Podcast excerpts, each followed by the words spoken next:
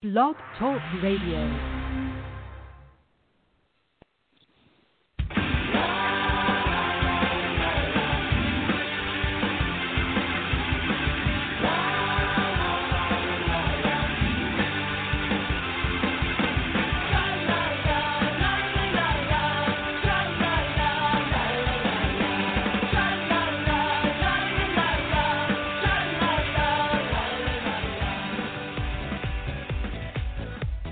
Welcome to the Left of Straight Show with your host, Scott Fullerton, as we discuss everything under the rainbow sun, from LGBT issues to foodies, entertainment to books. Join us as we talk to some of the most interesting leaders and celebrity LGBT guests and allies on the internet. So grab a cocktail, it's always happy hour somewhere, and enjoy the show. Now, here's your host, Scott Fullerton.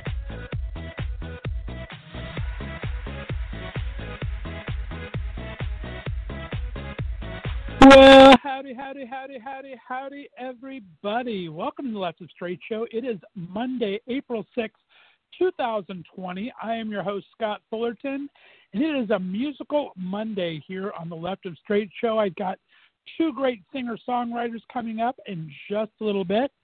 But first, let's check in with everybody and see how you're doing during Corona 2020. I hope you're all staying healthy, sane, and safe as we keep through the second month of social distancing and staying at home rules. Uh, I have to admit, I'm a little stir crazy, and even Mama Linda, you guys know my mom, uh, she's getting a little restless, and she never gets bored. She usually goes out with her bridge group and maybe the doctor appointments. That's about it, but she needs to get out of the house pretty soon here. I've gone a couple of drives uh, to some isolated lakes in my area, do some walks every couple of days, and then I'm walking around the neighborhood on others. Going to the grocery store, usually I go once a week if I have to, and that's about it. I've gone and picked up takeout food twice, just because I am so sick of cooking every freaking day. But uh, other than that, I'm doing very well. We're very healthy. I'm glad to hear that. I hope you're all doing good. They say that they're hoping this week will be the worst at the tip of the curve. We might see things getting better after this week. So we will see what's happening with that. Um, take some time, do a little self improvement if you're stuck at home. Uh, learn a language, try something you've always wanted to learn at home. There's some great content on social media out there these days. So, and actually, guys, I'm going to go ahead and just, he's not expecting it, but my buddy Brandon is uh, listening in and calling in for us to chat. And he's a music artist himself. So, Musical Monday, let's talk a little bit about what's going on in the opposite side of where I'm at in Northeast Ohio, Portland, Oregon. And let's bring in my buddy Brandon Carmody on the line. Brandon, how are we doing today, buddy? Hi, Scott. Thank you for having me on live from Portland, Oregon. I'm excited to have you. I know you were expecting it, but I'm I'm bored talking to myself. Just having another person in the house to talk to besides my mother is a beautiful thing. So, welcome aboard, my friend. now, How it's true up? what you were saying. Well, uh, it, this is a very stressful time. One thing that I agree with is that we should all be checking on our LGBTQ brothers and sisters for safety, sanity, and a mental health check. That's very important during this trying time. Definitely, definitely it is. And uh, like I said, it's just a, a weird time for everybody. It's something we've been through as a nation, never all together. Uh, so it's something we're all kind of experiencing for the first time. And now you have your own radio show. Of course, you have the great GBC radio news. Um, you're starting that up again, so more great content out there. How are you finding it in the in the age of Corona? Is it interesting, challenging? I'm seeing a little bit of both here. Well, I'll, I'll tell you. Okay, we're going to give a quick peek behind the curtain. Thank you for that. Um, our our new project is called GBC News Radio. We thought it was dead, been dead in the water for like eight months, but the coronavirus has reinvigorated it. I have a crew of ten people. I have about as many people as Star Trek Picard. See what I did there? um, but there I have some fantastic people on board and they're doing their own shows and part of me wants to just sit back and run the controls and be like they're awesome. So I've almost forgotten to do my own show. I need to remind myself to do that. But most of their shows are about the coronavirus impact on their lives, their employment, the people they know and it's an interwoven topic into our daily fabric of our lives, no matter who you talk to right now, Scott. Yeah, it really is a little part of everybody. And do these have set times they can listen to these guys, or is it just uh, best to look at listen to the podcast distributor? What's the easiest way to listen to these shows? Uh, we're going to do Mondays and Tuesdays prime time, mostly evening. So our shows tonight were at three, four, and five o'clock. That's why I'm free right now. So we just did three shows for three hours in a row tonight. Wow, that's fantastic. Very cool. Very, very cool. Well, lots of good stuff out there. Like I said, I'm glad you guys are back on the air. I'm enjoying me back on for our season. We started back up again last month there is so much great content out there. I mean, I uh, you can't say you're bored. I mean, you could be using a lot of internet space, but you can't be bored. Is there anything that you're particularly liking when you have time to decompress?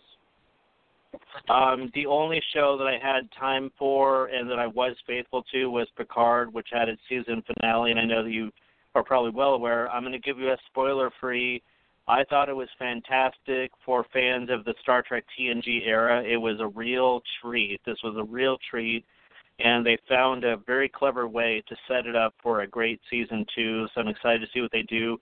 Um, one new content thing that people can check out, which I've heard on television today, I think it's called Quibi.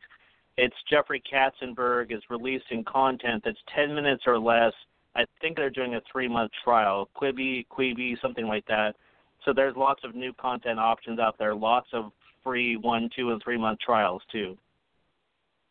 Very good, very good. Picard is most excellent adventure, and I know you are a huge Trekkie, so I'm sure you enjoyed every second of that. Yeah, Quibi is brand new, started today. I was going to mention that for a second. There is a three month trial, three month free trial right now. Um, you can sign up today and get three months free, and then it's four ninety nine a month with uh, with ads, or it's seven ninety nine a month for ad free content. And every celebrity you can think of is putting a show on here because there's not a lot of time commitment involved. Each show is under ten minutes. Lots of shows on it, and it's all about just quick attention span fun. I mean, we've gone to such low attention span that nothing is over 10 minutes. But I mean, uh, anyone you anyone who's anybody has a show on there. Um, they have uh, a rule. I saw this. I, I, you know me, I have insomnia a lot. So I was up at five in the morning here, and it launched this morning. So I picked it up this morning because I've been tracking it, and I watched a couple of shows. The, the one LGBT content, they have what's called the Game Show, G A Y M E show. Freaking hilarious! It's basically they're trying to find their straight queen of the day, a straight that can be um, queen of queen of the straights for a day, and it's pretty much hilarious, kind of a cross between, um, God, I can't even say qu- qu- cross between maybe Newlywed Game, and if you've ever saw Game Show, the Game Show uh, with Guy um, Branum, kind of in between that. But these two gay guys host it. They bring straight guys on uh, doing these different little fun categories, and that's a lot of fun. Then they have um, a really kind of cool, um, heartwarming one called.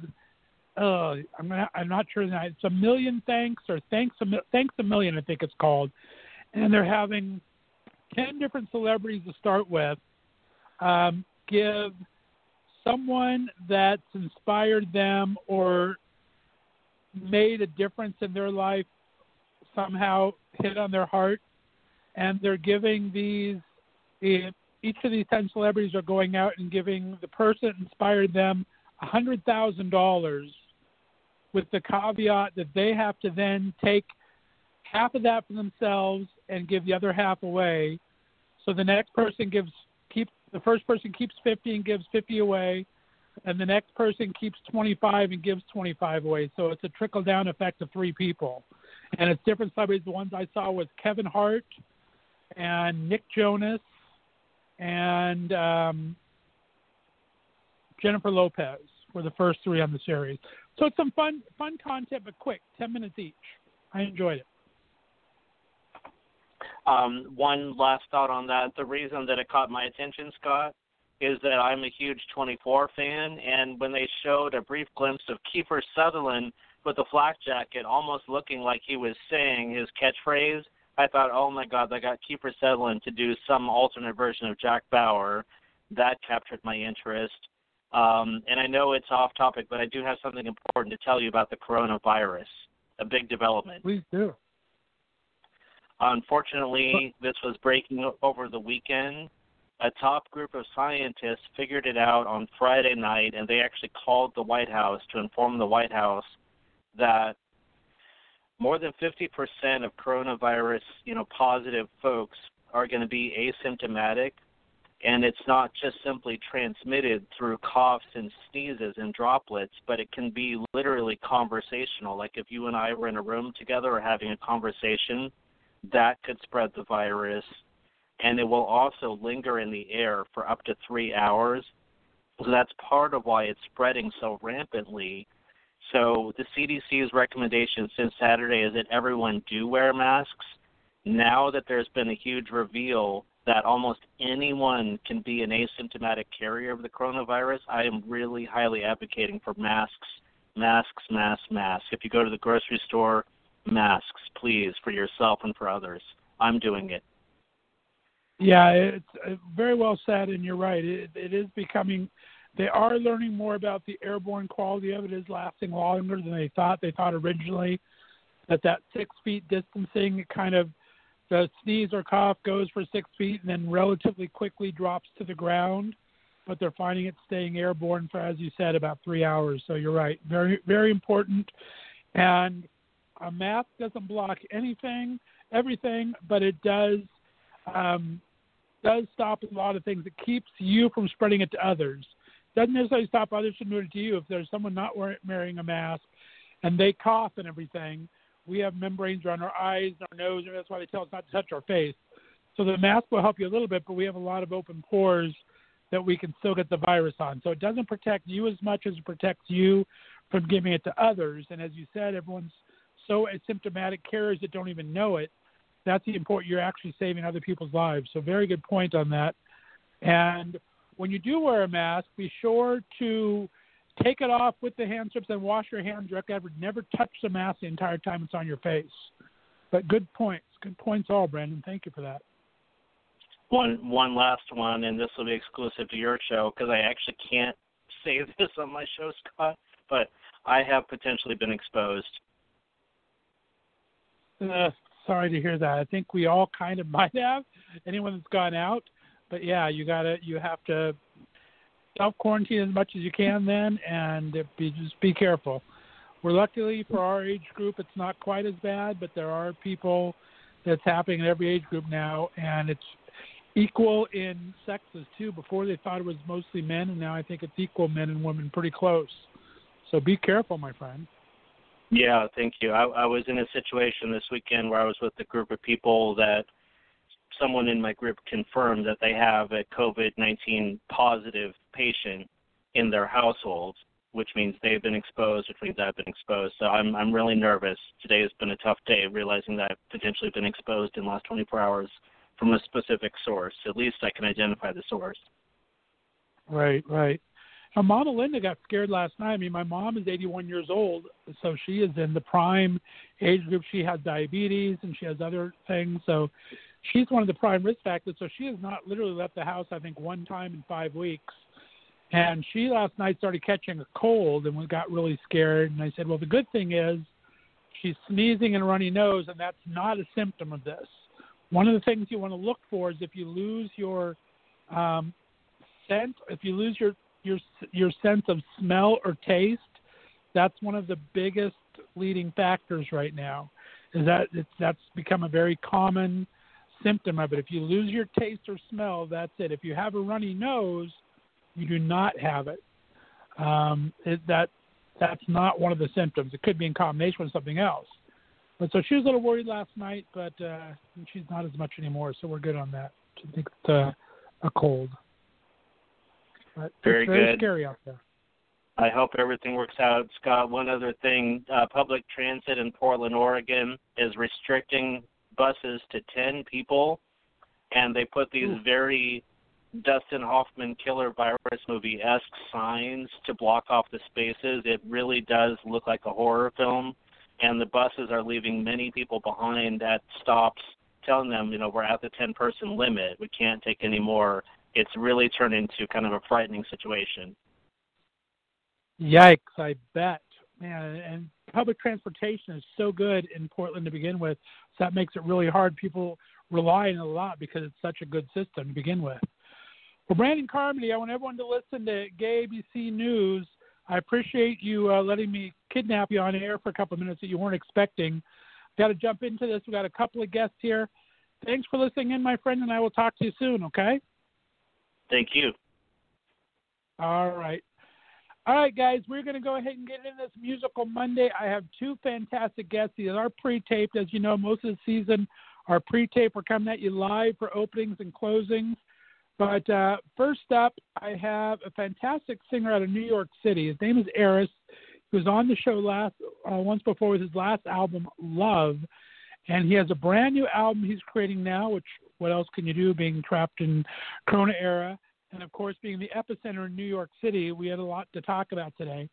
So I'm going to play Aris here coming on in just a second. And then for our second interview today, I was so excited to be able to talk to Zach Day.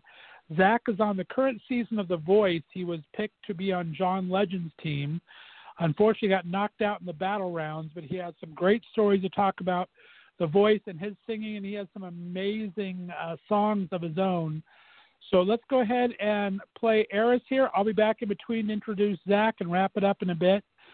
So, guys, you're listening to the Left of Straight show. Here is uh, Aris's single. It's kind of a preview single coming on his new album called More. Listen to the Left of Straight show right here on the Left of Straight Radio Network.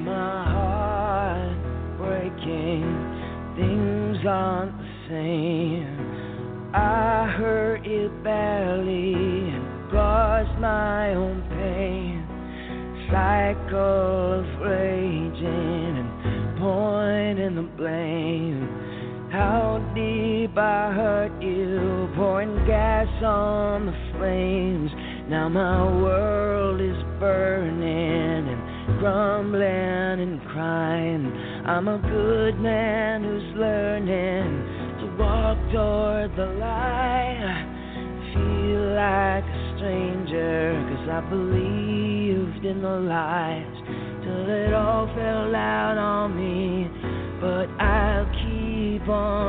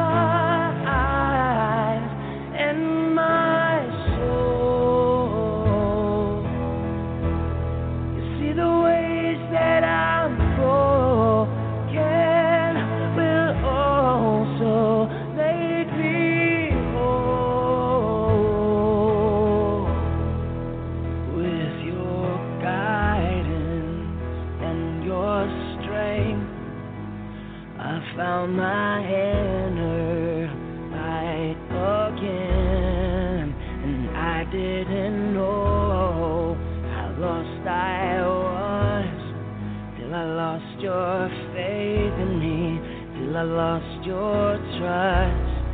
Now I'm facing my demons, and I'm casting them out. Cause the Lord is good to me, I'll walk with Him now. May our feet walk together along in His dance. I know you are hurting, but give us a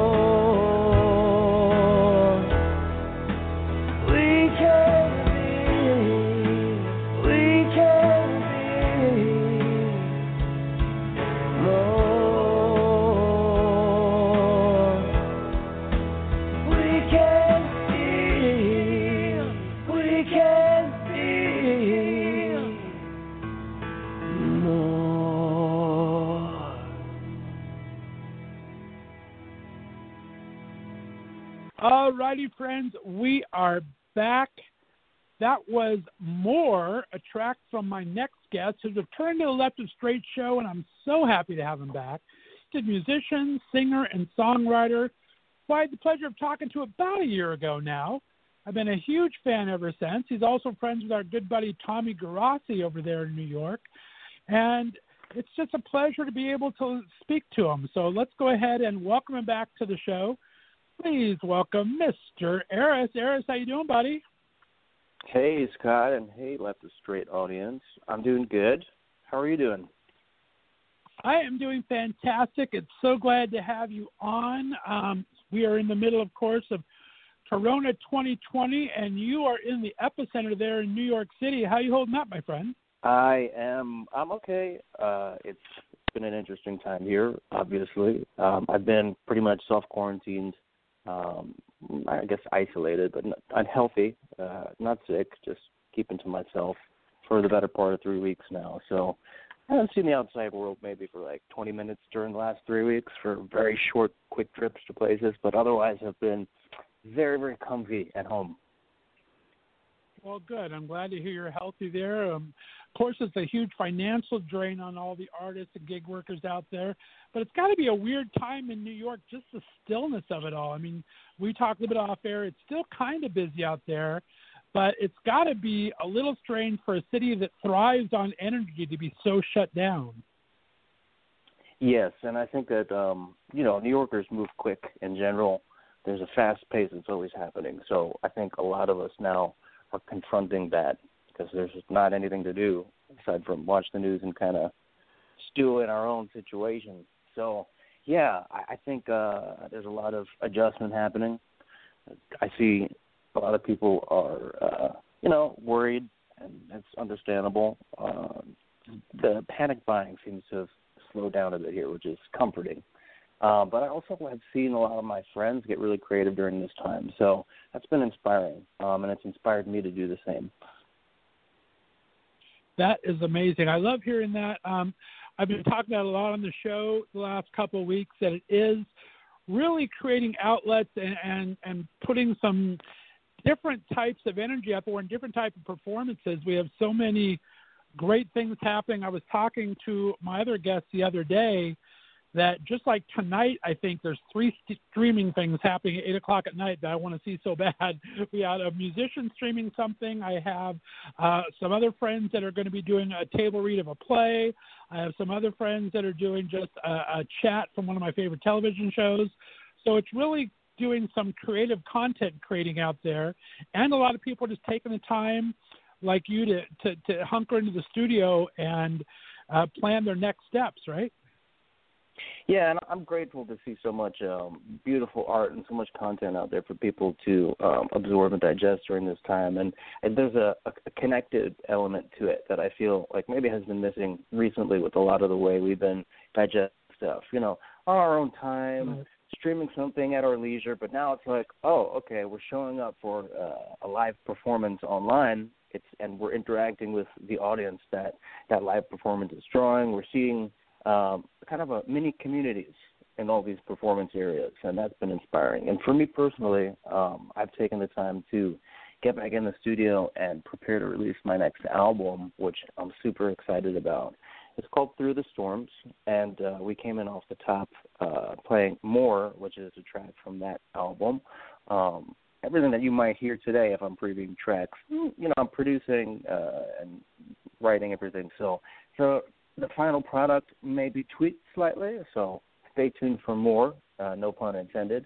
Uh, but yeah, I'm really excited to share music because um, a lot of these songs I I've been writing for a while. A lot of them have to do with uh, getting over grief, the the passing of my mom. Um, there's some songs about uh, mental health and self care, and then I started looking at these songs again through the lens of everything that's going on right now and seeing if there was a way for these songs to carry an inspirational inspirational message through these times to people. And um yeah, a lot of songs on the album hopefully will do that for people and uh, the title track in particular, which I think we'll be listening to later, I'm going to preview a clip of it. It'll be a world premiere for you, actually. Um, yeah, I, I'm really excited about that one because I feel like there's a lot of hope in it, and people will relate to the the struggle, but the hope that comes through that.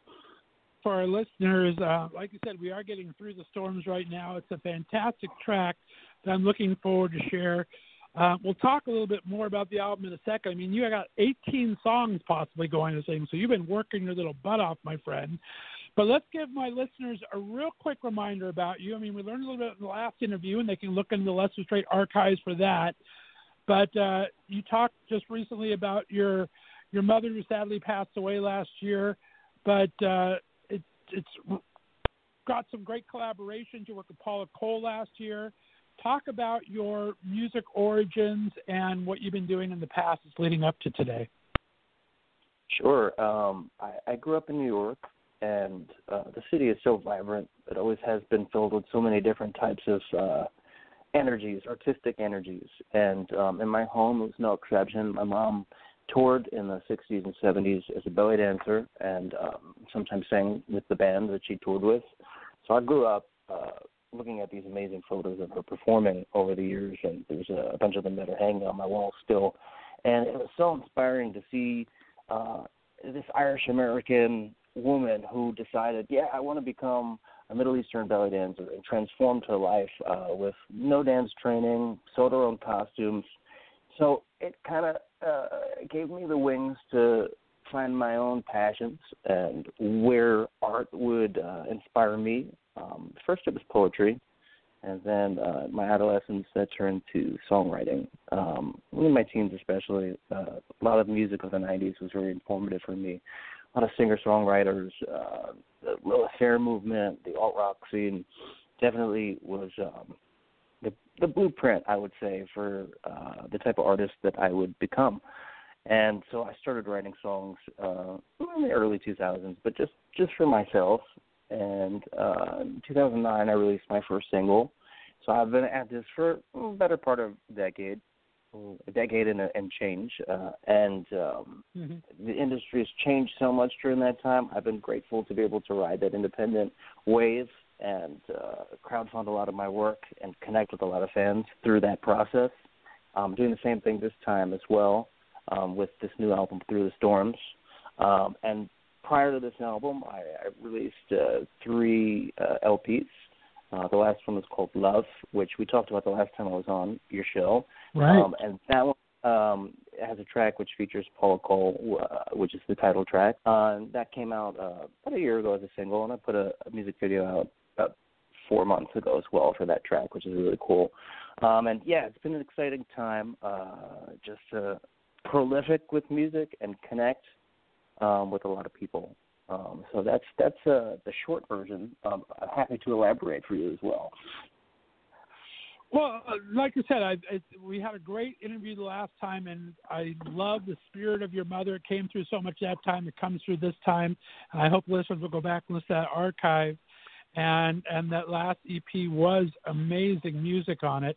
Let's talk about Thank this you. next one. I mean, um, it really is a, a, a little different style. It has a little more different influences to it. Talk about the influences that led to this album.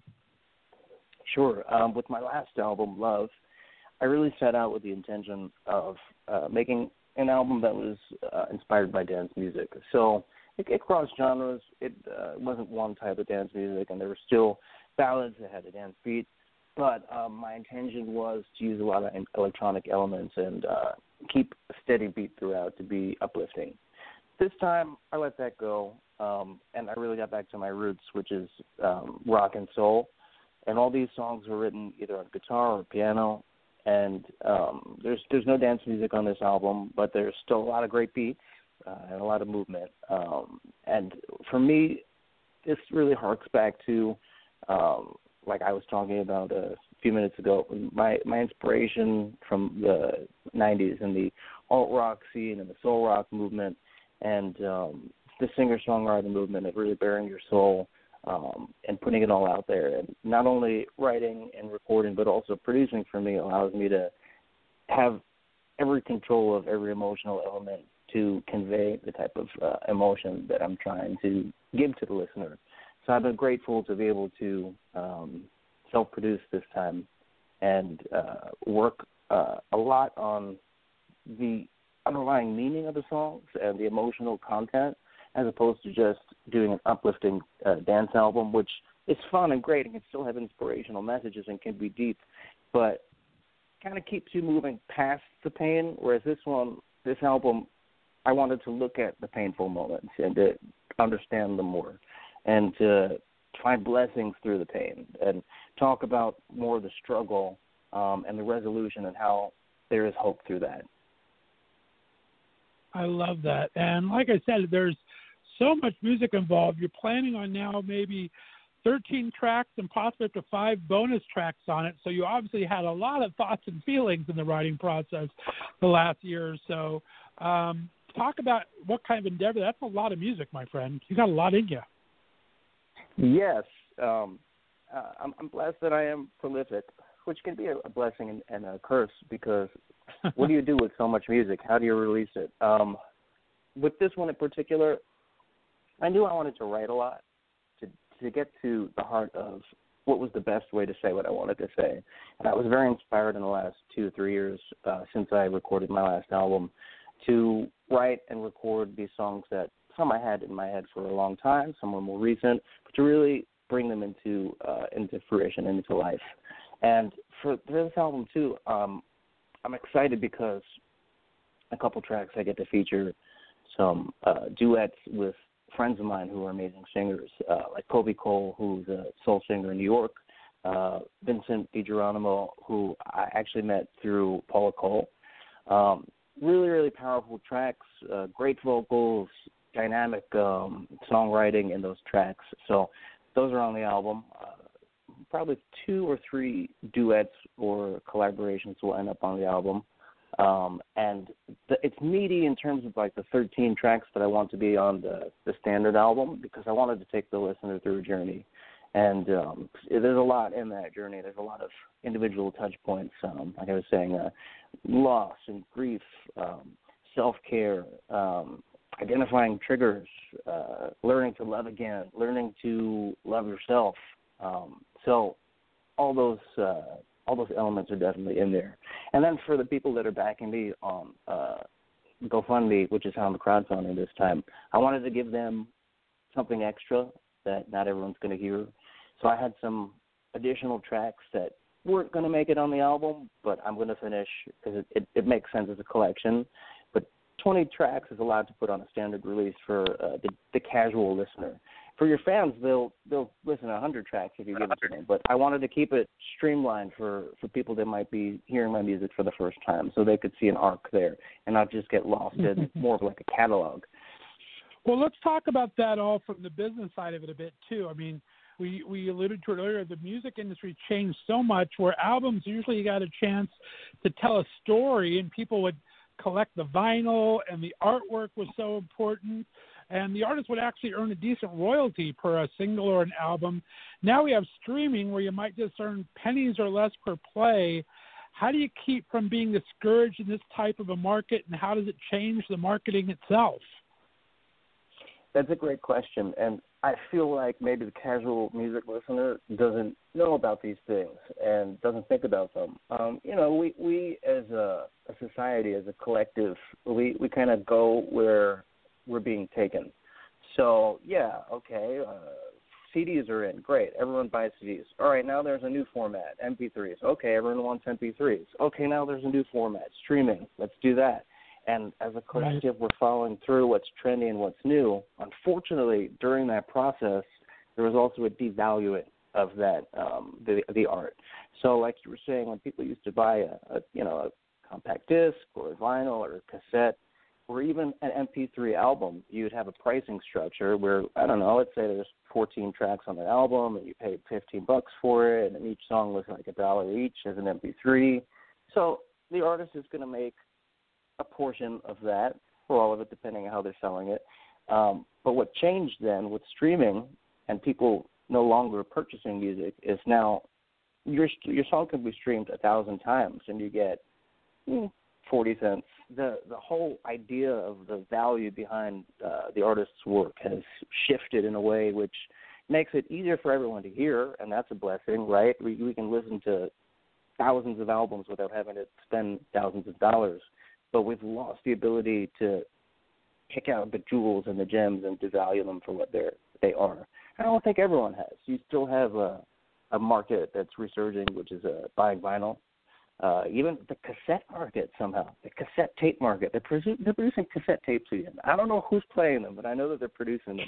So I think that uh, yeah, I guess uh, you, you buy either an old boombox or a new. I don't know, but I think that it is all about staying um, ahead of the curve, or at least trying to ride that wave. So for me, yeah, it was discouraging at first because uh, coming out as an independent artist, uh, artist on my own label, like re- re- releasing independently uh, in 2010, it, you were told, "Oh, look how much promise you have. You can put your album up, and then people can find it and download it. You don't have to worry about a record label. You get all of the the proceeds." And then within a few years, it was like, "Okay, now you, you're going to have to pay now to move your catalog to streaming." So in some instances, you might be spending fifty dollars uh, either once or annually or every couple of years to renew that um, subscription, and you hope right. that the actual streams that you get are going to bear enough fruit to pay for what you just paid to, to distribute it, as opposed to people paying you. Now we're actually paying services to get our music out there. So yeah, that is discouraging, but like I said, uh, for me, the the biggest um, tool and resource has been crowdfunding because it allows me to connect with people that value music in general. Because I often offer, or almost always offer, um, musical perks when people crowdfund or pledge through my uh, crowdfunders. So they're either getting an album or a single or an experience or a combination of things. Yeah, and it's allowed me to either retain or grow the amount of value that I can find in making my work, so I can continue to do it. Um, making good music, it, it can be expensive even if you do it yourself because there's still the uh, the mixing, the mastering, the engineering. Uh, if you have to, if, if you don't play every instrument, you're still going to end up subcontracting. So the actual expenses, right. um, for me, uh, I'm also producing for other people as well now. So that's been a, an interesting way to pivot in this time where um, I can uh, find value in my creative process, and other people can value it, but I can um, find recompense through either the production side of it or the songwriting credit. So that's been useful. So I think it's like you have to have many irons in the fire. That's the way to, um, you know, kind of weather the storm and get through the storms. Again, maybe pun intended that time. Right, exactly and I love that uh, you're able to keep doing that and doing doing uh, true to yourself by creating these stories and full albums. And crowdfunding is such a great way to support your fellow artists. And like I said, you do some great perks. You can get some bo- you get these bonus tracks on there. Um, so we'll we'll give that link at the end here so everyone can find that. Uh, and like you said, vinyl's making a comeback. Who knows? I hadn't heard about this cassettes, but that's a little interesting. Everything old, new again. I'm old, Aris. I remember eight track tapes. That's a horrible thing. If that ever comes back, I'm just going to shoot myself. I'll tell you, that was a pain in the neck a music form. But uh, talk also for an independent music person. A lot of it has to do with gig work and playing gigs and performing. And obviously, right now, all performance has been shut down. But talk about the energy that that brings also to a song. Um, what do you like about performing live? What what what extras that add to it? A lot of times these songs, um, almost all times, these songs start for me as a personal experience. Uh, you know, like my therapy or an emotion that I'm trying to work out or a feeling that I'm trying to say out loud, and then it gets captured, and I can you know record it and put it out and have a a connection with people that are listening to it separated from myself. But when I actually get to sing these songs live, um, the emotional feeling of being able to sing um, these very emotional songs and seeing people's reaction, and then people come up to you after the show and uh, just hearing people tell you their stories uh, of, of relating to you because they've gone through a loss or they've gone through a breakup, and that's what music is about. It's about finding universal language, you know, uh, finding connection, finding a way to not feel alone. And so that's my favorite thing about performing. And um, yeah, during this time when you can't actually meet people in person and, and do that and have that experience, it is different. Um, again, I'm in the studio right now recording, so um, a lot of my energy is focused there. But I, I know that this summer, this fall, uh, when I want to start um, performing this material and, and sharing it with people, I hope that it's a we're in a place and time where we can all be in the same room without masks. But if I have to perform with a mask on, Scott, I will do it. There you go. I. I like it. I like it. And talking about that feedback, let me know.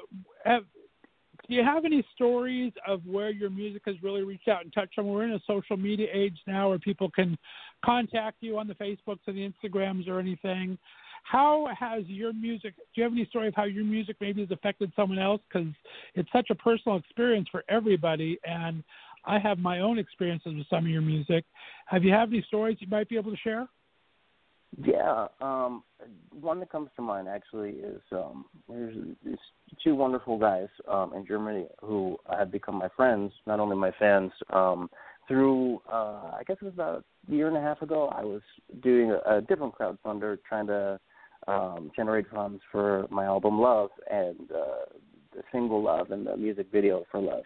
And through a mutual friend that had shared my link, these guys who are twins found my music and found me and became incredible supporters, but n- not in a way that is just like, uh, you know, just throwing you some money in your crowdfunder, but in a way that shows that they not only care about music but about me as a person. And um, I I've shared chats with both of them individually about how a song on one of the multiple albums which they now have of mine has touched them. And it's been different songs at different times for different reasons, but that's a more recent uh, connection.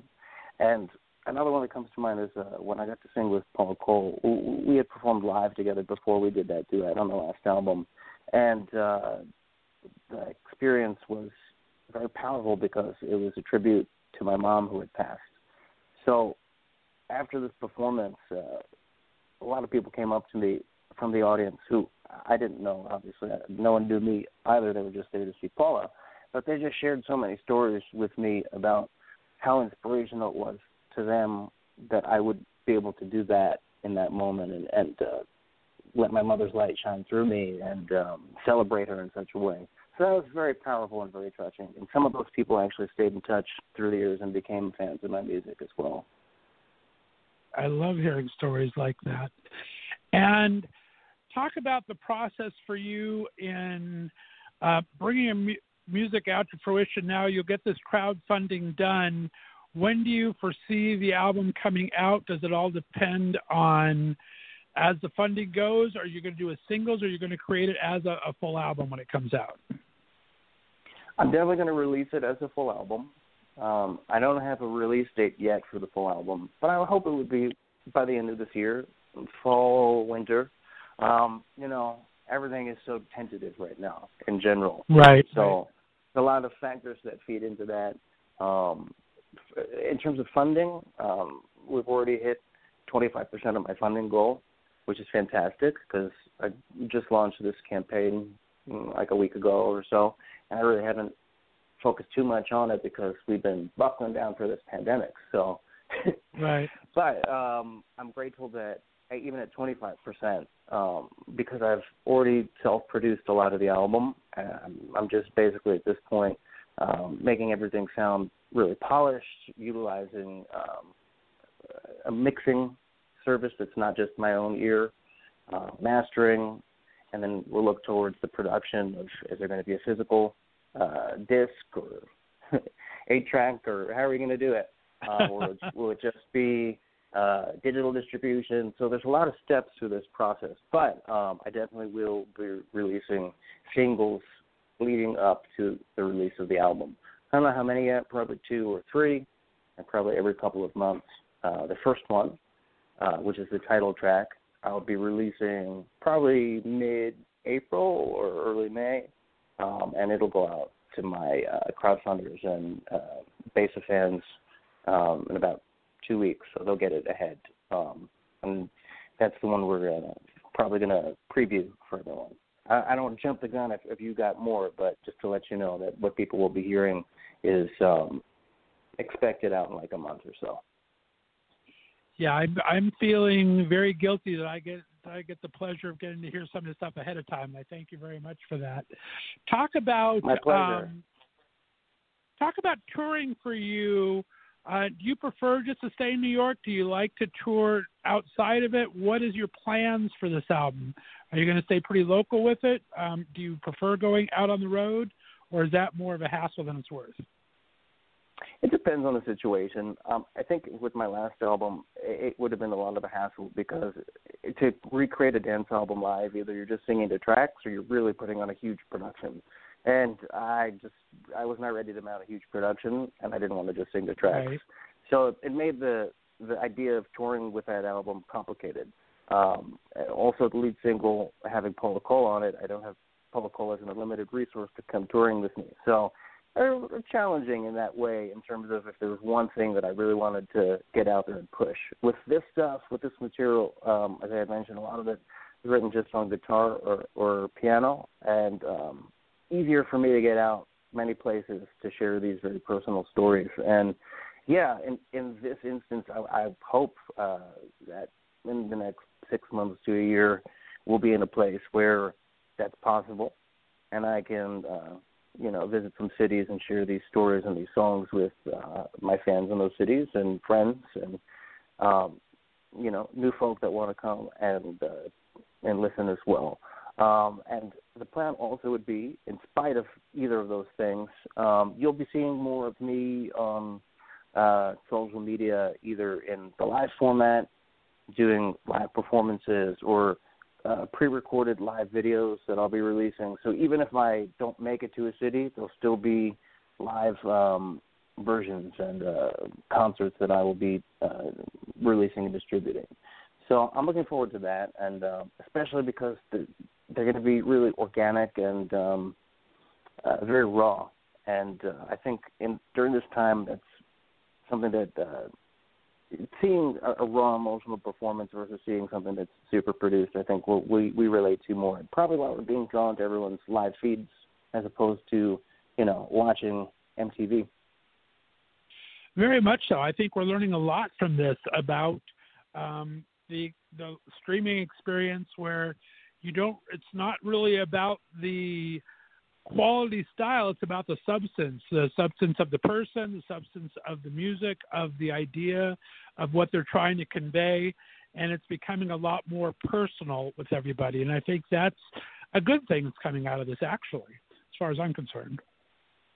Agreed. Just where can they find your music? Talk about the crowdfunding first to help you out where they can find that and talk about any websites or social media where they can be sure not to miss a trick as you start uh, releasing this content. Sure. My uh, official website is aris.fm, A R I S dot FM, like a radio frequency module. Um, I collect all my content there, so uh, the crowdfunder will be linked right on the front page. Um, but if you want to check out direct that directly, uh, it's at gofundme.com slash through the storms. Um, there's a dash in between those words, through dash the dash the storms. But I think if you search for it, it probably will come up as well.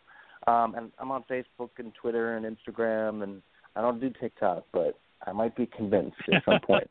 Um, yeah, so um, that's the best way to stay connected and, and uh, link up uh, and follow me if people are interested in hearing more. Um, I've got a lot of uh, content up on my website and um, a lot of music up on uh, streaming catalogs and um, uh, different ways that you can interact and either listen to or purchase the music if you're interested.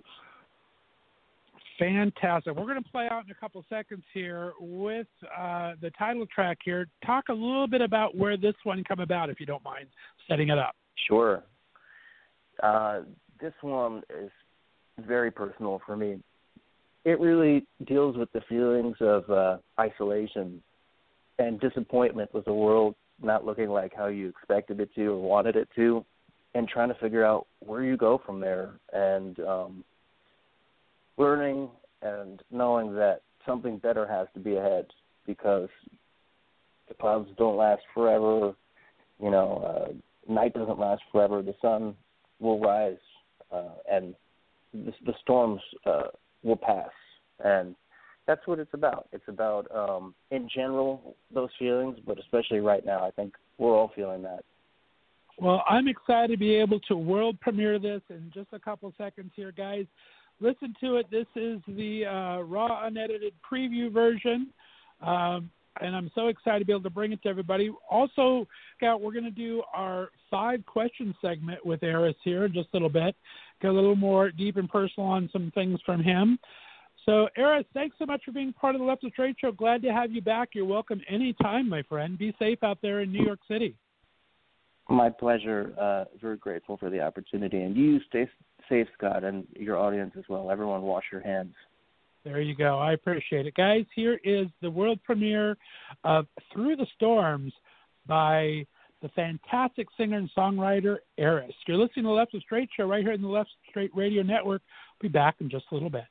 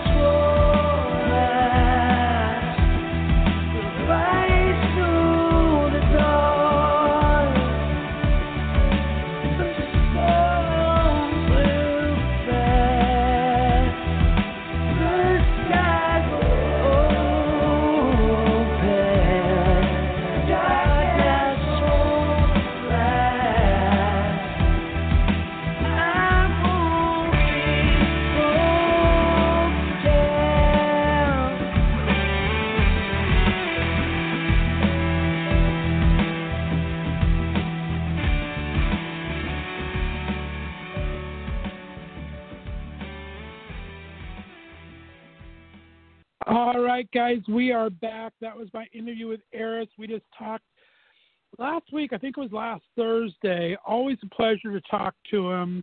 Um, so hard, man. He's one of those gig workers where he works his butt off between music, doing his gigs at night in different clubs, and of course, he does all of the jobs every other entertainer in New York does, from catering to entertainment scheduling and planning, uh, event planning. So we wish him the best of luck, and we're looking forward to new music. If you have a chance, get to that GoFundMe page. You can look for the link um, on the uh, Blog Talk Radio description page there. And if you have a couple bucks, please send it his way. We definitely appreciate it. But now we have a great new guest to the show for the very first time. Zach Day was a contestant this year on The Voice, the current season It's actually playing tonight, um, recording the last round of battle rounds tonight. Unfortunately, Zach got knocked out of his battle rounds last week. Amazing voice, amazing singer, and amazing personality. I knew when I saw him on The Voice, I had to have him. He kind of came out publicly as gay on the show. He was out to friends and stuff for not very long before that. So it was kind of a, a great way to introduce himself to everybody and his music, even though he's been playing music forever. You need to listen to his Spotify, you need to listen to his YouTube channel uh, for some great videos on that. So we're going to go ahead and play his uh, opening song on The Voice. This got uh, the judges to turn around. You got Kelly Clarkson and John Legend to turn around for him. And then we're going to do my interview with Zach Day we're on internet connection, and it was a little spotty, so there'll be a couple cutouts from here to there. But it was a great interview last Thursday. So here you go, Mr. Zach Day. I'll be back to wrap up the show in just a little bit. Uh, this is the Left of Straight show right here on Left of Straight Radio Network. Take it away, Zach.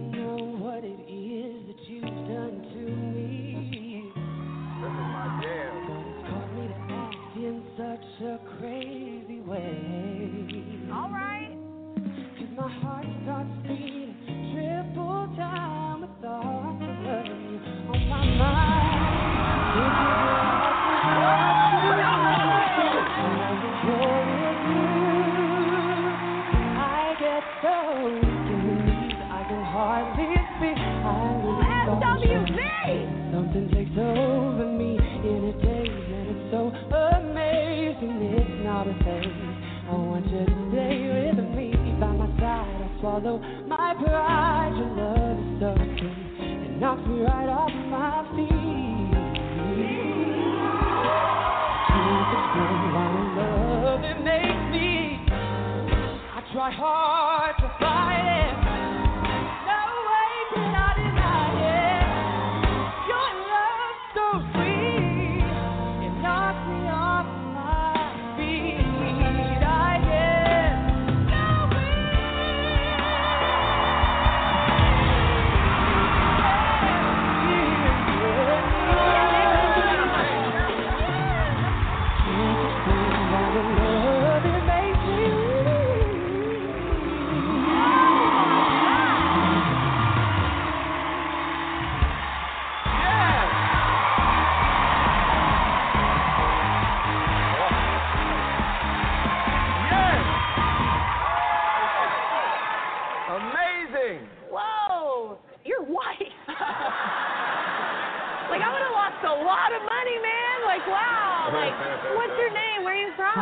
I'm Zach. I'm 25. I'm from Stearns, Kentucky. Kentucky! Are you the only one in your zip code singing like that? I'm so excited for you. I think you're in a perfect spot on the show where, between these two coaches, they've tapped into every genre. That's going to help you go really far in this competition. Thank you. Thank you so much. I love your voice, man. Your runs were incredibly cool. If I had to pick one word to describe what you just did, it was impressive. So I would love to work with you. Impressive feels very mild in this context. I'm country, man. Impressive is a really good compliment. If you came to my show and you said, I was impressive, I would say, thank you. It's like saying that I was whelmed. It was whelming. This is not the adjectives we use for the performance Zach just gave us. Whoa. I'm thinking. I can't use the adjectives that I want to use on television. Oh, oh, I'm going to say mind blowing, uh, otherworldly, amazing. Thank you.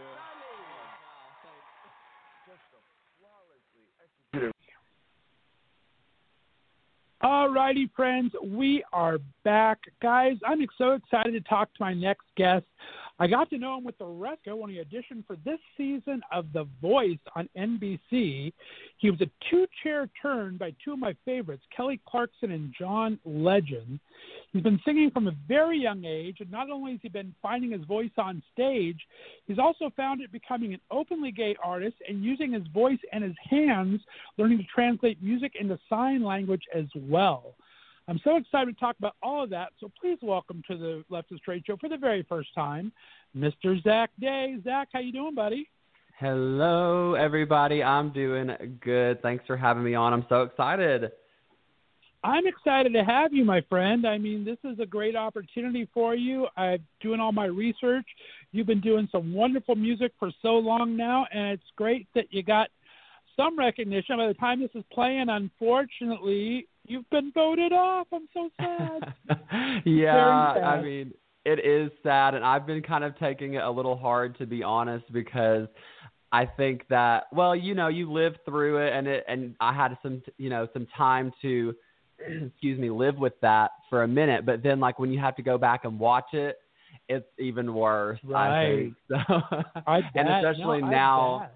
like where I'm like, um, I, you know, I can't really go out and gig and like play music right now due to like coronavirus and everything's closed down. So I'm kind of like just trying to deal with this in other ways and um, hopefully once all this is you know figured out, I'll be able to go out and still play music and stuff. Yeah, and talk about that a quick second. How's you and family and friends? How's the health? Where you guys hold up at, and how you do holding up through all this Corona 2020 stuff? Yeah, it's been really tough. It's funny because I moved to Nashville um, just a few weeks ago. It was like as soon as I moved here um, with actually another contestant from the show, uh, Gigi. She actually just got um, her boot episode just aired as well. Um, but anyway, she's one of my really good friends uh, from the show, and we moved down here together. And then like the de- the next day was like the horrible tornadoes that came through Nashville, and then like right. a couple days later, it was coronavirus. So I'm trying oh to just goodness. yeah, I'm just kind you of You guys are really in, getting to know each other. Then did she stay there? did you guys both stay there, or did you guys head back Well, to family? She went back home uh, for a little while, I guess, during all of Cutting on and off. Let's let's do that Oh, part again for some reason. I don't know if you're moving around or if all of a sudden the internet just went wonky, but um, Okay. so I'll ask that again real quick here. So Okay. are you guys able to stay together and get to know each other? Are you back at your own houses, or what's happening? Well, we've been living here for a little bit now, but she went back home to visit family, and I, um, you know, I'm I'm just saying here. I've heard Kentucky doesn't really want people crossing the state border right now, which I don't blame them for. So I'm just taking some time to myself and playing a lot of Animal Crossing and um, doing a lot of yoga. There you go. There you go. All righty. Well, let's go ahead. Um, get into it. For everyone's on for the first time, I like to get a little bit of background information. So go ahead and tell listeners a little bit about where you grew up, what kind of a kid were you, and what did you first want to be when you grew up? okay. Um, so I come from a really small town in Kentucky. Uh, I pretty much lived on a farm my whole life, just a really small farm. You know, we had cows and chickens, and we had a pony named Smokey, and all these, you know, little animals running around. And um, yeah, I was there until I graduated high school, and as soon as I graduated, I was like, I need to get out of here. But you know, I have a lot of love for the people there, and there's a lot of talent there too. I grew up I was always a little bit different, you know. I like knew something was different about me. You know what I mean? And like um Right, I didn't you know, as as queer people, we all have, you know, something that like makes us stand out a little bit or something that like, you know, it's just we're special and I always knew that about myself, but I didn't really couldn't put my finger on it. Um I just started making really good friends with um these my my two best friends Heidi and Brandon and the the three of us grew up singing together so um you know we would skip school and and teach each other how to play guitar and teach each other three part harmony and that's really where I think all of us like honed our skill for music and yeah Nice. I mean we would like make YouTube videos in my bathroom and like just be singing anywhere we could. And yeah i guess i always just wanted to be a singer. I mean i That's i always would i remember being really young like second third grade and i would like have my friends like i was trying to teach them how to do harmony and i was like no if you sing i sing or whatever like i was always trying to get them to do and i was like that's not right like you guys have to learn this like go do your homework listen to s club 7 like Oh my I God, was- I love it. I love it. yeah. that. So that's that, That was me as a kid. Very cool. We'll talk about. It. I mean, you're you're out and proud of um, artist. You even said thanks for the for uh, giving this gay guy a shot on the show, which I thought was amazing. When did you first come out to yourself, and when did you first get a a sense of community within the LGBTQ community? Okay. Um well, yeah, so I kind of came out to myself probably I was kind of old, I say. I was like I mean I guess I was like 18 or 19 when I first realized, I mean when I first came out to myself, I guess.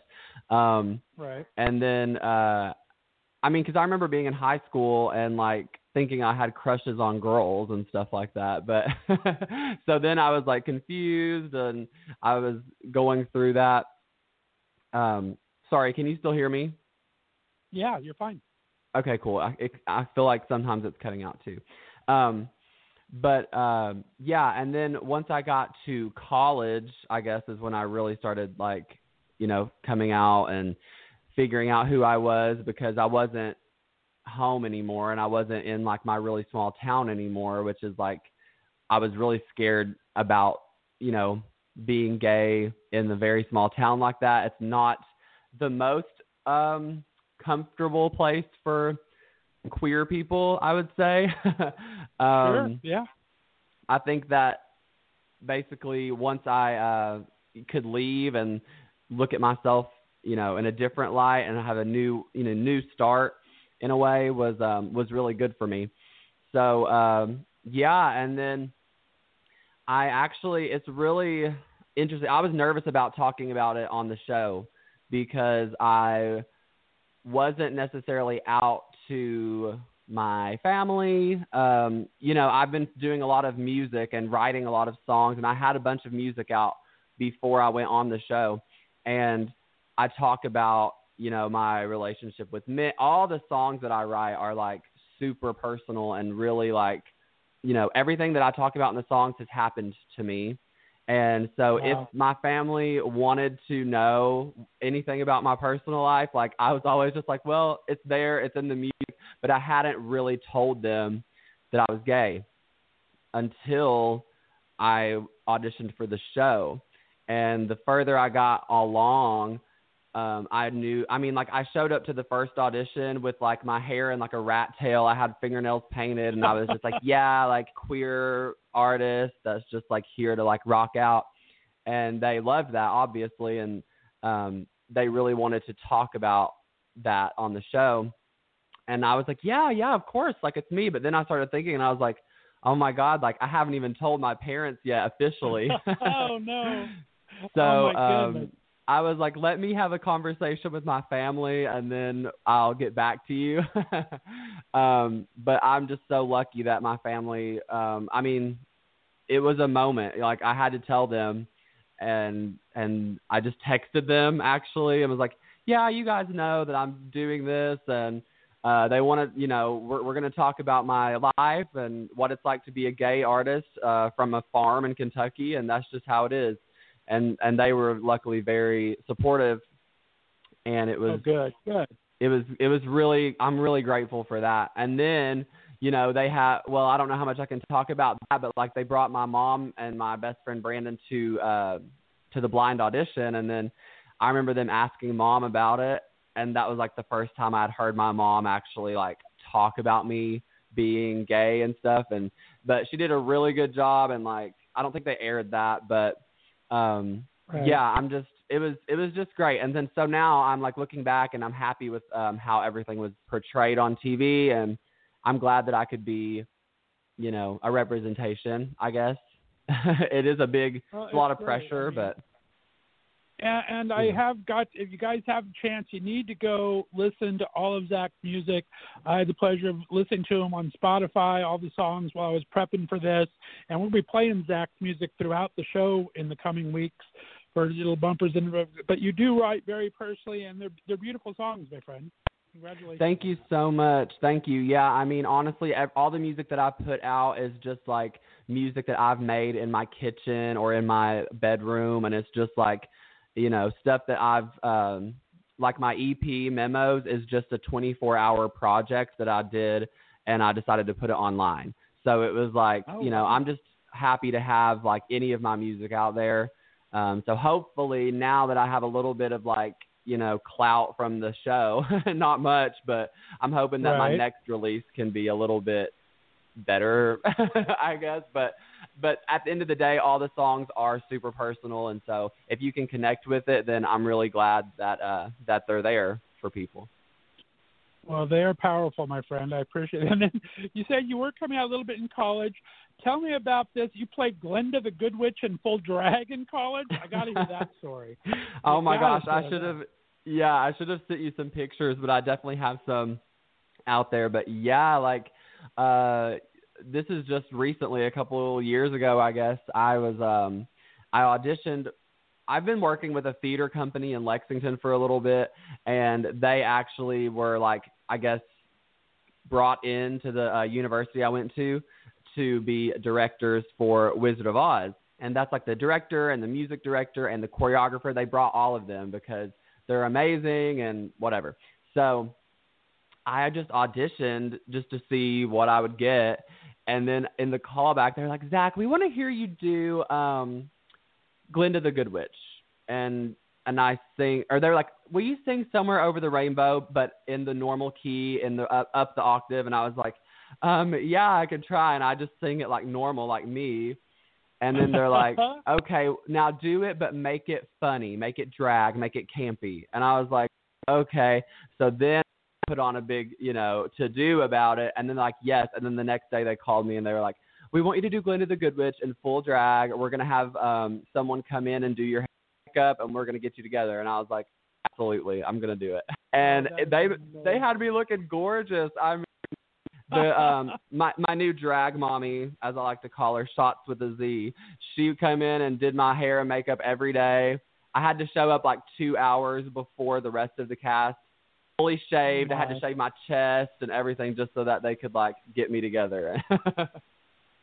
That is hilarious. You got to send me a picture. If I don't get it on air, I got to see that picture. That's amazing. Definitely. well, let's kind of start gearing into the music and the show here. I mean, I want to talk about first. Let's talk about reality singing in general. You won a golden ticket to Hollywood American Idol a few years back. Um, that's got to be the last time you cut your hair, by the way. You look very cute in both places. Um, Thank now you. the voice.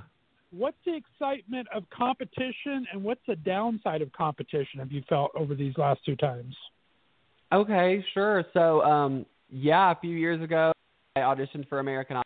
So funny because I was like 18 or 19 when I was um, when I was doing American Idol for the first time. Uh, you know, making it to Hollywood and stuff, and I wasn't really myself yet. The reason why I don't think I made it was because I wasn't out as a gay person. I wasn't confident as an artist. I was just kind of learning who I was. I was very young, you know.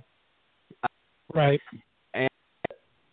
It was just I, I went to audition place actually a week before that, uh, before American Idol, and I got a no. And they told me that they didn't think I was confident enough in who I was. And then the next week, I went to the American Idol audition, and I was, you know, I just went as myself, you know, as as much of myself as I could to that audition. I I like I was in flip flops and a t shirt.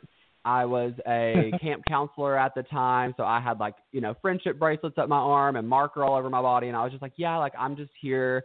I don't think I'm gonna get anything because I just got told no a week ago from The Voice, but I had like won this contest that let me cut to the front of the line at the American Idol audition. So I just went, and then I ended up making it all the way through and going to Hollywood and everything. So I mean, it was amazing. And then once I got cut from that, I was not near. I mean, I was a little sad, but I wasn't nearly as sad as I was about just now getting cut from The Voice.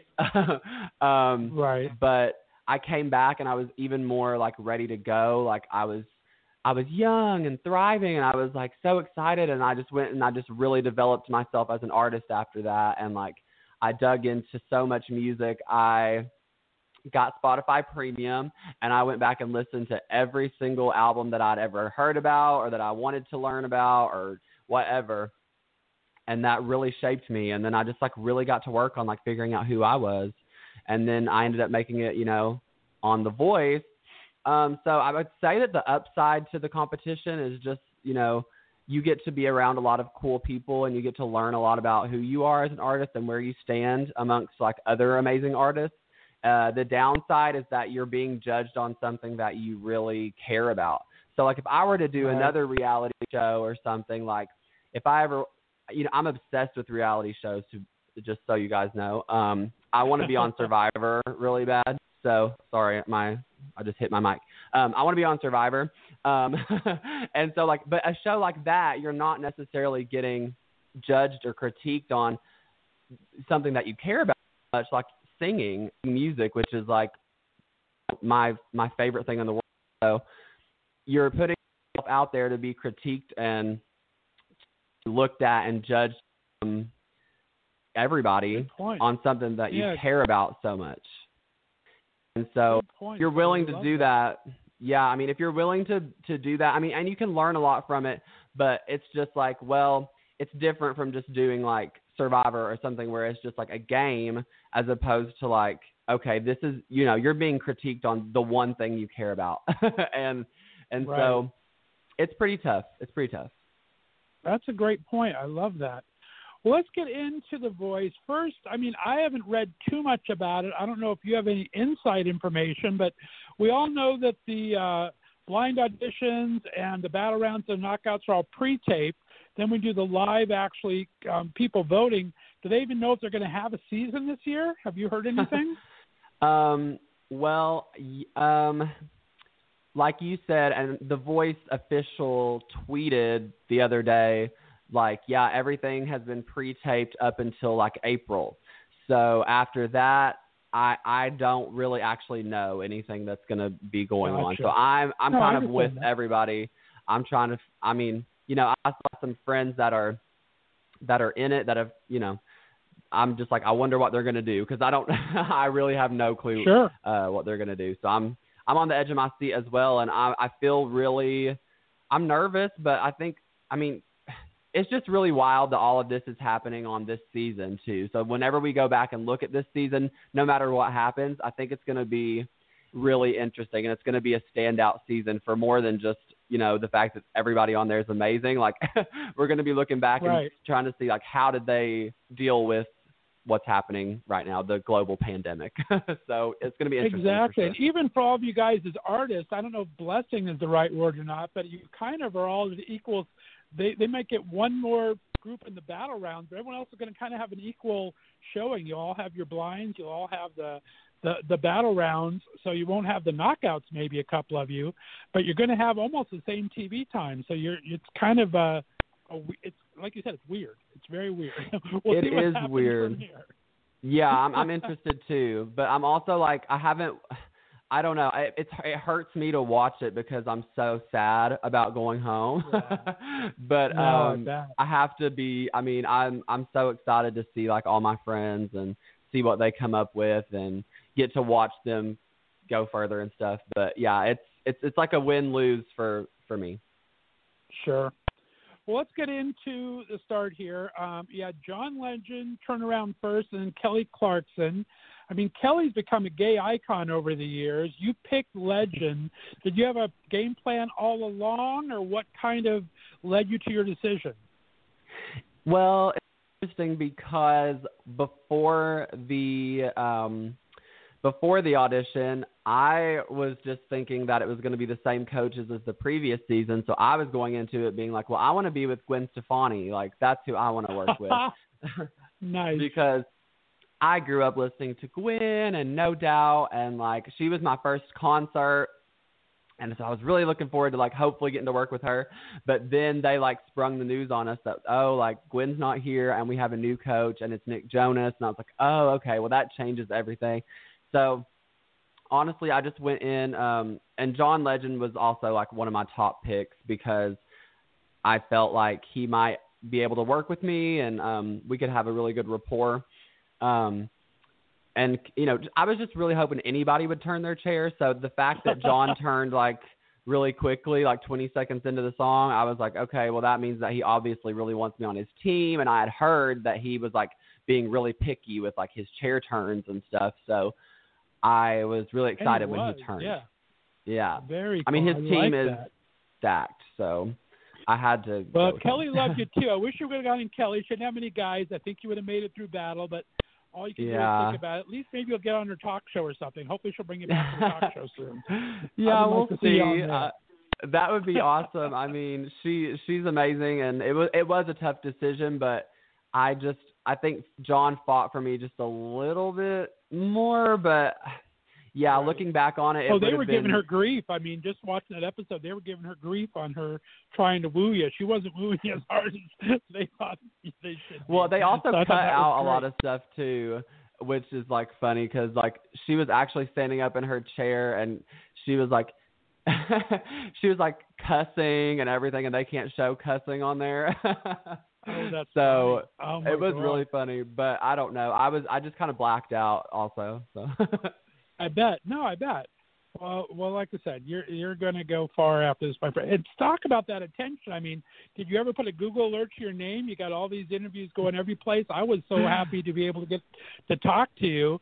Um, Uh, what's it like? Was did you kind of prepare for it ahead of time to know you're going to see your story out there in a lot of different venues? Some you choose and some you don't.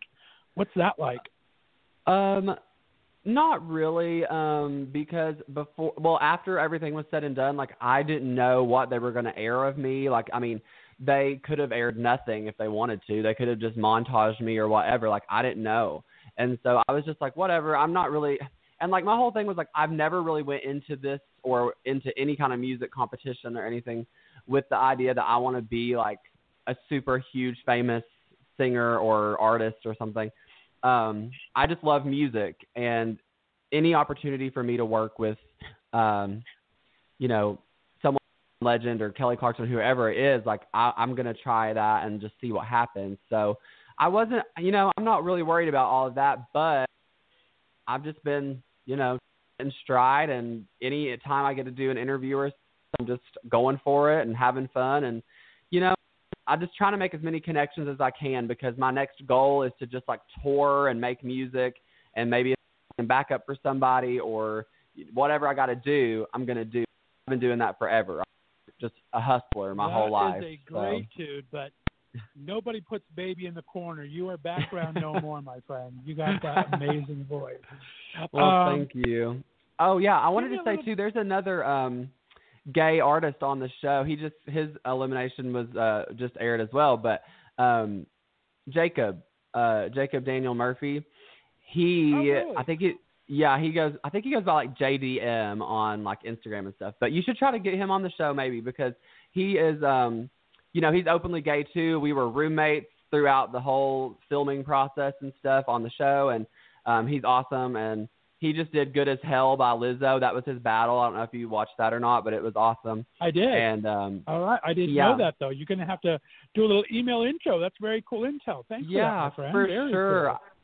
And I made sure it was okay with him to like bring it up because I was like, hey, like I'm doing this LGBTQ friendly podcast and and I might bring you up. And he's like, yeah, go for it. So yeah, he's he's amazing. And so they had two, but I was upset a little bit that they didn't, and he was too. I think that they didn't really talk much about his like his background and his him being gay. So it kind of looks like I was the only like open gay contestant on the show, and really he was too. Gotcha. Well, like I said, hook us up. We'll get him on the show for sure down the line. I want to get a glimpse into the mentoring a bit on the show. Tell me about John Style. I mean, we only get to see tiny little clips of you guys together. What was the actual time frame you got to be with them? I mean, I know it's only one battle round, but talk about um, that time frame. And did you get anything that really, uh, that really hooked in you that you didn't really know before, or anything that really stuck with you? Um, well, I got to work with John a hand like a I got to sing for John like a handful of times.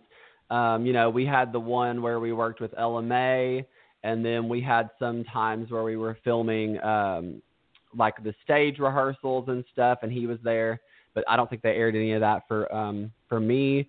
But um you know, I just went into it with an open mind. I mean, they gave us the song which was Adorn and I was and I know the song but I was just like, okay, I don't know what I'm gonna do to be able to stand out on this because I was up against Mike, um, who had Right. four chair turns and who was like they were obsessed with and he's amazing. Like I mean, I was nervous, but I was like, okay, like I'm just gonna give it my all and see what we can do. I you know, they put me up against him for a reason. John, you know, picks who he wants to go up against each other. So he put me up against him for a reason.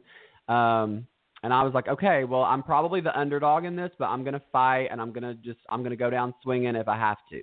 And so I, I went into the uh, the rehearsal with John and A, who was also amazing, and I felt like me and her just really connected. They didn't show too much of that. I mean, they showed her talking good about me, but me and her were just like vibing the whole time, and Nice. I, you know, me and Mike song a little bit before we went in to work with John. We had it figured out, and John was just like, "Dang, like I really love what you guys are coming up with, and everything is really good." He was basically just like Zach, like just keep doing what you're doing. It sounds really good, and work on that confidence and uh make it sexy, make it swag. I'm like, okay, like I'll try. um, yeah, it, it's a hard song to sing, and remember they were talking about it. They're like, you know, you got to make this girl feel like whatever, and I was like, y'all are funny. I got to make this girl feel something. Okay.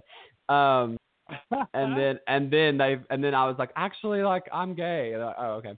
Um, anyway, but yeah, you know, there's a lot of stuff. But honestly, he was just giving me a lot of. I mean, he was just like, yeah, you sound really good. Just keep it up. Keep doing what you're doing. It's gonna be a battle. Like I don't know to pick and blah blah. And then the stage rehearsal, he was just like, yeah, this is much better. Like I what you guys are bringing here, and and then you guys saw the back, and that was it. Very cool. All right. Well, let's talk a, a, bit more about the friendships that you got on a show like this. As you said, you end up moving in with one of your fellow contestants, and you also probably um, knew Mike a little bit before you got paired together. Talk about the bonding process. I mean, artists are, are group and community based anyway. Talk about the friendships you made and the camaraderie part of the show, even though it is a competition. Oh yeah, I mean, I made some amazing friends out of this, like lifelong friends. Obviously, I'm living with you know one of the contestants right now, and there's still people that I talk to like every day. Um, yeah, you're there. You know, I can't say like how long, but you're there for a long time, and you're working with. You know, you get to see the same people for a long time, and um, yeah, I've, I've been. So I'm used to this quarantine life, I guess you could say. um, but yeah, it's been um, amazing and a lot of really. Um, especially just like, and it's just like when you had downtime, you could go into each other's rooms and we would just pull out our guitars and just like go through and do like songwriting circles and just play songs for each other. And it was it is stressful because it's a competition but at the end of the day we're all there you know by ourselves and we're trying to figure out you know just something to relate to somebody because we need that you know as humans we need connection. So um more or less it's just us like building each other up and and realizing that dang everyone around here is is amazing so take what you can you know there you go. I love that. That's that's fantastic. Well, it, it's great to have that camaraderie in music, entertainment business in general is one of the ones that really bring together. I think music more than just because it's really not a competition for like it's a competition show, but music in general is very supportive. I think of each other. I think it's a very supportive community on the whole, right? Yeah, for the most part, it just depends on who you're who you're around and who who to associate yourself with. But you know, the people that I tend to associate myself with are just amazing, and like not just through the show, but back home um, there's just so much talent where I come from, and like all those guys. I mean, like I said, I was singing back for like different bands, like back home, and opening for like um, that are my friends, and just and to like get you know work on that with with people that I know personally for the show. And so yeah, it's just you know you've got to have that, and you got to have people that are willing to work with you and that you respect as a musician, but also respect as a person luckily I have a lot of really good people in my corner and I'm just trying to expand that. So like that's one reason why I moved to Nashville is because I know I mean there's actually a few people from the show who live in Nashville that uh, you know we're planning we were planning on gigging together and opening for each other and doing putting together a little tours and stuff but right now I don't know you know what's going to happen but um, and then you know I just been I was supposed to be like going out and gigging all all this past last couple weeks, but it's kind of put right. a damper on things. But you know, it's just it's all about networking and finding people that um you respect and just having fun. I mean, that's that's all I'm doing. So there you go. And people want to get a, get the heck out of Dodge and leave their house when this is over. You're gonna be playing every night of the week. People will go out every night just to That's, get out. Yeah, I hope so. Yeah. I think I'm come ready. back with a vengeance. I bet. Yeah. um, and like you said, what you you kind of set your goals. You want to maybe do some backup on things, which, like I said, nobody puts baby in the corner. I want you to do full frontal things here. Uh, play on words, obviously. uh, what what kind of goals do you have? Do you do you want to stick in Nashville since it's such a music time? Would you mind traveling around?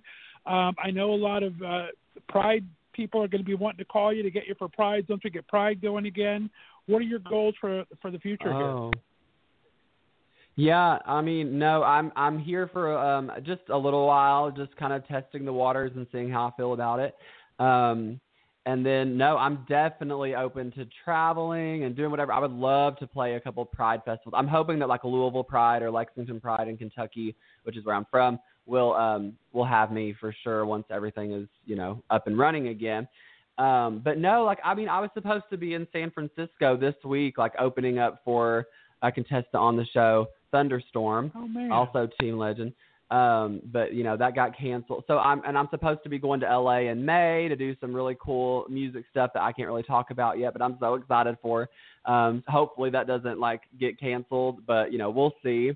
Um, but no, I'm definitely open, and I'm hoping to put together a little tour, you know, throughout Kentucky, and then maybe if if it goes well, just keep going and put together a little tour all over the place and just play, you know, wherever anyone will have me. I, I love to play. Um, like they didn't show it on the show, but I play guitar and I play keys, and I have a really cool uh, vocal looper that I use to build harmony because my one of my favorite like things to do is sing harmony. Obviously, I'll, you know, I'm a backup singer, but um, yeah, I have like this. I have a lot of cool stuff that I want to be able to show, you know, audiences and I just I love music so much, so I'm ready to go. I'm ready to just get to work, and that's that's my That my hope great. and my goal.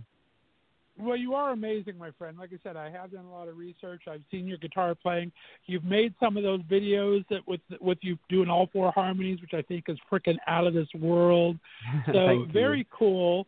Um, I'm I'm from LA. I've been banished to Northeast Ohio here for the last 20 years, but I have some very good ins at Columbus Pride, which isn't too far from here. We're gonna have to get Yeah. into Columbus Pride, maybe. That'd be Um, amazing. I don't know if it's going to go this year because it's usually very early in the season. and I think they may cancel it, but yeah. uh, I'm going to get you into a couple prides if I can for sure. oh, I thank you so much. No That'd be awesome. Um, all right, well, we got to start wrapping stuff up here. I want uh, everyone to know uh, where they can find you. Like I did talk about where they can find you on Spotify. Where, where's your music at? Um, do you have a website? What's your social media so everyone can uh, fall in love with Zach like I have? Oh, thank you. Well, yeah, I have music on Spotify and Apple Music. Just look up Zach Day, and anywhere you can find music, I've I've got it out there. My Instagram is you know Zach, um, which is like you know like oh I know oh you know yeah like you know Zach. um, and you know I've got so much music on there. I've been putting out music on my Instagram for years and years and years, and so all this stuff is backlogged of like music that I've been making, like you said, like these little videos and of me doing harmonies and all this stuff. So yeah, if you get bored during your quarantine, just scroll down and you'll see all kinds of, of videos of me singing and um, I'm just gonna hopefully get back into that soon once I'm allowed to and um, I'm ready to just like keep putting out content because that's one of my favorite things to do is just like make music and make people happy. So that's what I'm here for. Well, you do it well, my friend, and you have an amazing voice. You do have great. Co- you can even, if you go to his YouTube channel, you can even see his audition for Survivor, guys. It's fun stuff. You got to go check Oh, out Zach's stuff. It's, a lot of fun. I forgot that was up there. I'm like, wait, I thought I made that private. I guess not. you better go change it real quick. You have a couple days before this airs. right. Oh well. well, Zach Day, thanks for being on the Left of Straight show. You are amazing, my friend. Thank you so much. I can't wait to listen to it and go back. I've seen that you've had some awesome people on here, and I'm gonna be like following everybody that's like on the show. I can't wait to hear it. Well, stay on the line for me, guys. We're going to play out to uh, an original from Zach Day, and like I said, keep on the listen to the Left of Straight show in the future. Here, we're going to be able to play some more of Zach's music uh, in between guests. So we're going to go ahead and play out with little Zach Day. You're listening to the Left of Straight show right here on the Left of Straight Radio Network.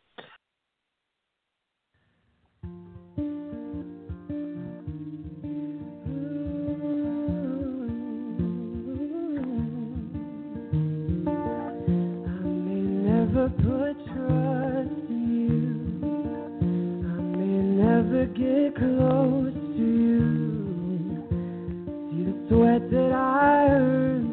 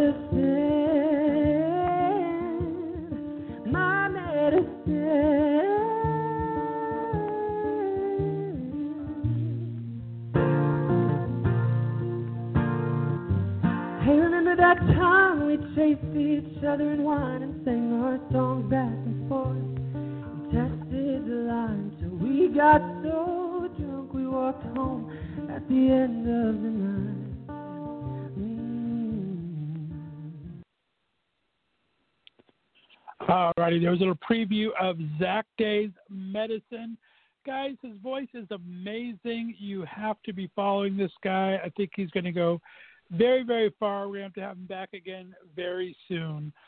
Look for both my fantastic guests, both uh, uh, Zach's and Aris's music, wherever you can find it. Purchase music when you can.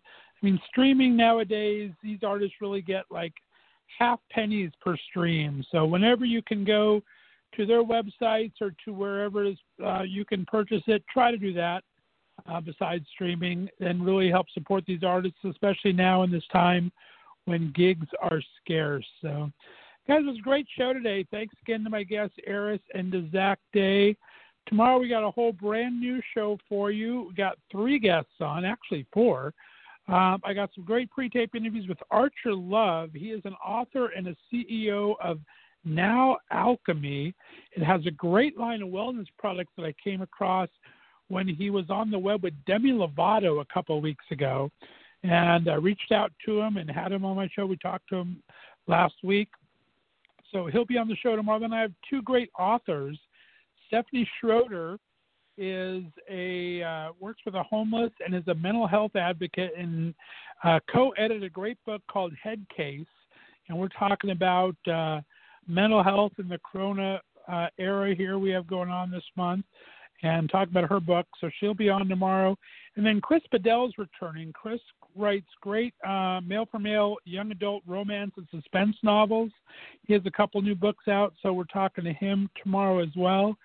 And then at the very end, we're going to tease our buddy um, Kevin Grant Spencer has a new project trying to make money for servers and gig workers in the LA area and uh, him and his buddy Matt Ludwinski um, have been good friends of mine for a while for the show, and uh, I really want to help get out the word on that. So he's going to pop in for the last 15 minutes of tomorrow's show around 7:45 and talk about this special event they have going on this weekend uh, with some very sexy boys uh, to help raise money for some gig workers out there. So tune in to that tomorrow guys i'm doing so many great pre-tape interviews. I have lots of guests coming up in the coming weeks.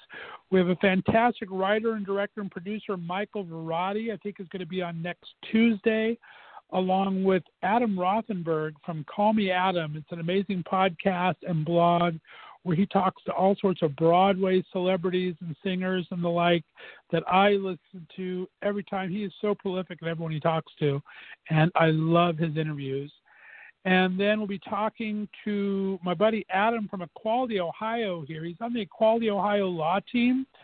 But we're going to talk about different versions of law that applies to all the states, and especially what your rights are as far as housing and um, access. I mean, during Corona time for loans for small business and things. We have a whole bunch of uh, interesting conversations with him, along with Jake Taylor, who's a model and a gamer. Um, Josh Robbins, who's been on the show before, a great motivational speaker, and James Duke Mason is a political and LGBT activist from LA. He's got a great new web series. He just interviewed Leslie Jordan, who is so hot on the internet right now. And uh, so we're going to have him on the show very soon. Lots of great interviews coming up. Thanks so much for tuning in to the Left Straight Show. Please follow me on social media on Instagram and Twitter. It's at Left of Straight, and Left of Straight is always spelled L E F T O F S T R and the number eight.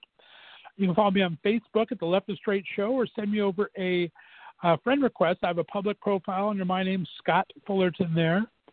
And then please uh, subscribe to the show on your favorite podcast distributor. You can go to iHeartRadio, iTunes, uh, Apple Podcasts, Google Podcasts, Spotify. We're on all the major uh, outlets there. Subscribe, and if you find an episode you like, please give it a nice five star rating. That puts us up in their search engines so more people can help find the show. So, great day. We'll be back tomorrow at 6 o'clock Pacific time, 9 o'clock Eastern time for another great two hours of the Left of Straight show. And thanks so much for listening, guys. Have a great night. Bye bye.